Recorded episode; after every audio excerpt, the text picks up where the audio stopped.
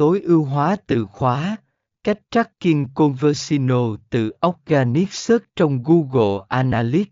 Phần 12 đăng nhập vào tài khoản Google Analytics của bạn. Đầu tiên, bạn cần đăng nhập vào tài khoản Google Analytics. Chọn tài khoản và trang web cần theo dõi. Chọn tài khoản Google Analytics mà bạn đã liên kết với trang web của mình. Điều hướng đến phần quản lý mục tiêu. Trong bảng điều khiển Google Analytics, bạn sẽ thấy một tab có tên Quản lý mục tiêu.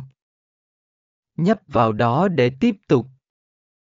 Tạo mục tiêu Conversino mới, nhấp vào nút Tạo mục tiêu để bắt đầu quá trình tạo mục tiêu Conversino mới.